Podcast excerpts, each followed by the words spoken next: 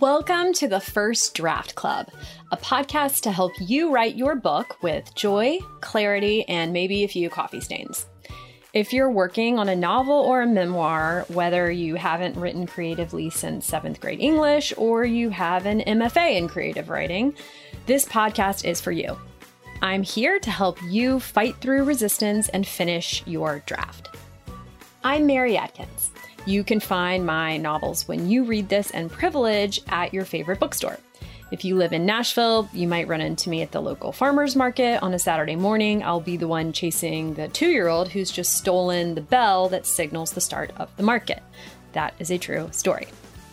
Each episode, I pick a favorite question from my weekly word shop, not workshop, but word shop, with my course students to answer here for you.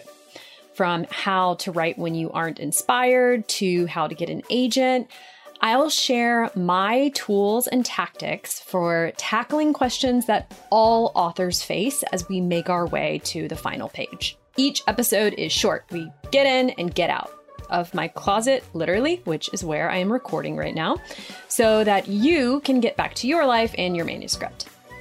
Now let's finish your book joyfully. Dear Mary, what if I don't know what it is I'm writing yet? With the project I'm currently working on, I keep going back and forth between thinking it should be a collection of short stories and thinking it should be a novel. Do you have any advice on how to get a draft done when the structure keeps changing in my head? Great question. I do have some advice. Um, my advice is that it doesn't matter. So you can let go of this question, you can let go of this concern because it doesn't matter. You don't have to decide right now. It can be both, it can be neither. This question does not have to affect your the writing of your first draft. So, this writer is asking specifically about whether the project is a collection of short stories or a novel. And it's possible that it could sort of be both. I was trying to think of some novels that were essentially collections of, of connected short stories, and I thought of a couple. I thought of a Visit from the Goon Squad by Jennifer Egan. So, this is a fantastic book if you haven't read it yet. Um, it is each chapter is in a, a, different tone and style. It's set across decades and in different locations. And connecting these stories is music um, and, and a couple of characters, um, a record executive, and um, the woman who works for him. So, so a visit from the Goon Squad is a really great example of a novel that is that is also sort of short stories, um, but but sold as a novel. Another is Olive Kitteridge by Elizabeth Strout. Olive Kitteridge is this retired school teacher, and um, it all of the stories take place in a small town in Maine, and they they all touch um, on on the life of Olive Kitteridge. So so she is the the connective tissue between these stories even though she's not always the the protagonist in the stories. Um, she's nonetheless a, a presence in them.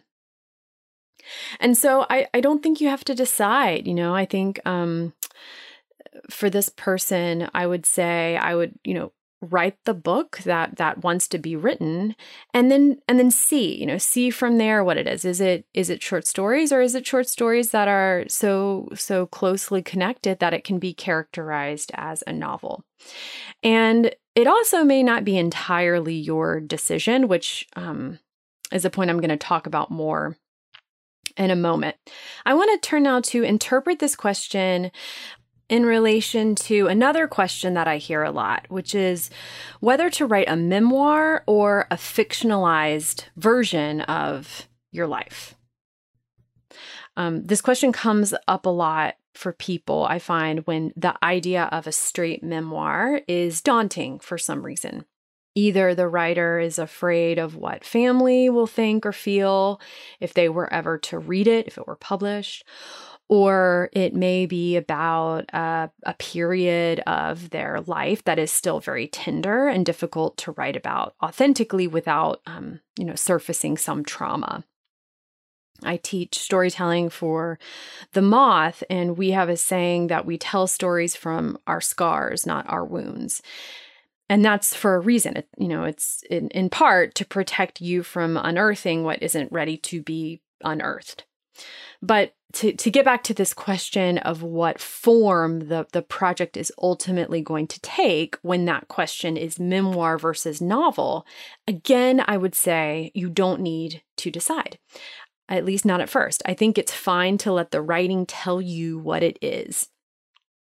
If, as you write, you find that you're fictionalizing large chunks of the story, okay, that's telling you something. Maybe it's telling you that you're not ready to write a straight, you know, straight nonfiction book right now.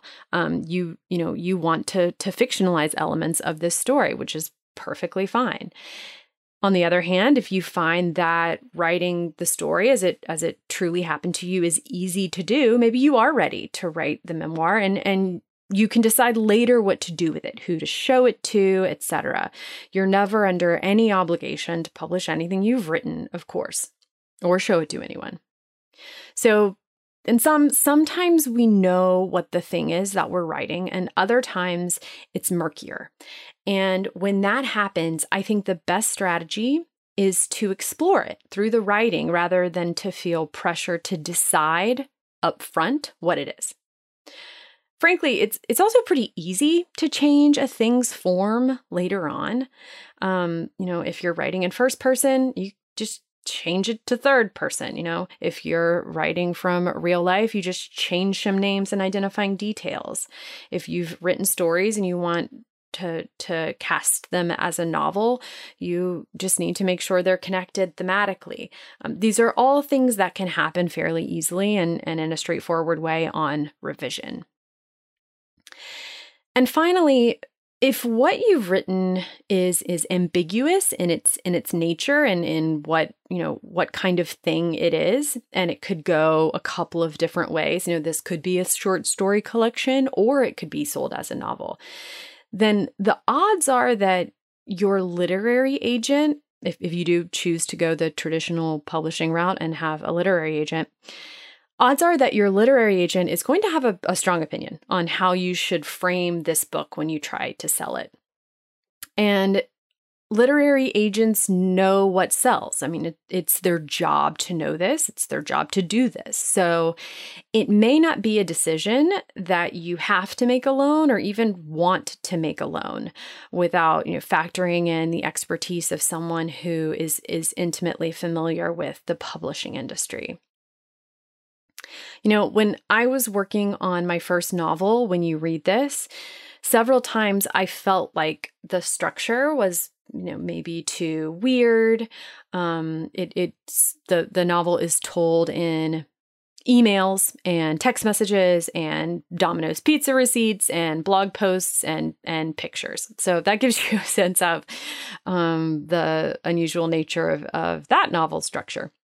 So occasionally, when I was drafting before I had an agent, before I'd sold the book, um, I would start to think, oh, this this structure is too weird, and I would feel pressure to turn it into more traditional prose.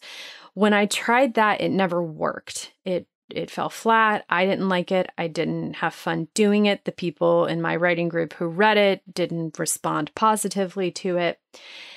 Whereas when I wrote it the way I wanted to write it, it was better. It was punchy, it was fun, people liked it, and I liked doing it. And since it was better, that was the version of the novel that that ultimately I found an, an agent for and that sold. So, you know, I use that as an example to say um, something I feel passionately about and and the students in my courses know I think this because I say a version of it a lot. I think it's important to go with what feels like it's working because it's exciting for you. It's fun. It has energy. To go with that over any notion of what you should be doing, what writing or literary rules tell you you're supposed to be doing, what commercial or publishing considerations that you read in blog posts or on Reddit somewhere say you need to do.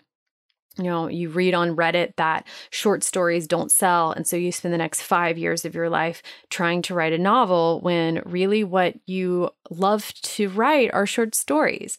Um, short stories do sell. Otherwise, there wouldn't be books of short stories.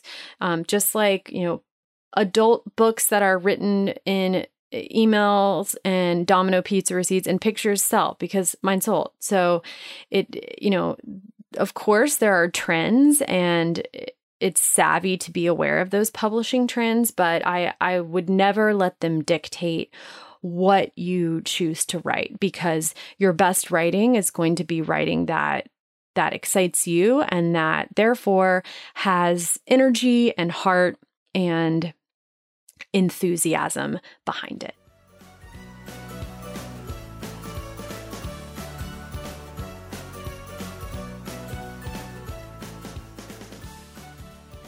Thanks for listening to the First Draft Club. Subscribe and leave a review, and I will adore you forever. And if you want to submit your own questions and attend these sessions live, you can join our community of authors by going to maryadkinswriter.com. That's Adkins with a D, like donut. And if you want to attend my free masterclass on how to finish your book in five simple steps, just go to maryadkinswriter.com slash masterclass. That's maryadkinswriter.com slash masterclass, and you can watch it instantly. Happy writing! See you next week.